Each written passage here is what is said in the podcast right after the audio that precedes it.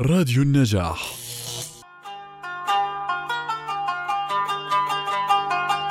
عيش على قدك مع حدا قدك. بالصرف والتبذير رح تخسر كتير. خلونا نسمع قصة مثلنا لليوم. نعسانة كتير. شكلك متقلة بالسهرة امبارح.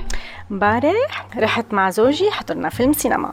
وبعدها طلعنا تعشينا بمطعم رومانسي. وإطلالة بتاخد العقل. بس يعني ما كتير انبسطت. بسرعة سرقنا الوقت. يي شو حلو؟ الله يهنيكم. وانتي احكي لي كيف كان يومك امبارح؟ امبارح شو احكي لك عن امبارح كان مميز.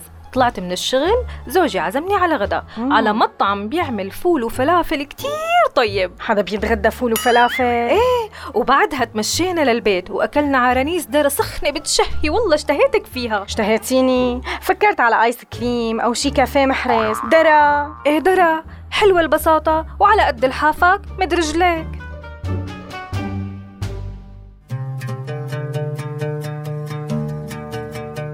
بتقول الروايات والأقاويل إنه قصة هالمثل بترجع لشاب ورث من أبوه ورثة طائلة.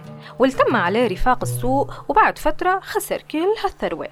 بعدها قرر إنه يشتغل لحتى يلاقي قوت يومه. ومن أول يوم بين عليه إنه جديد العهد بهذا العمل.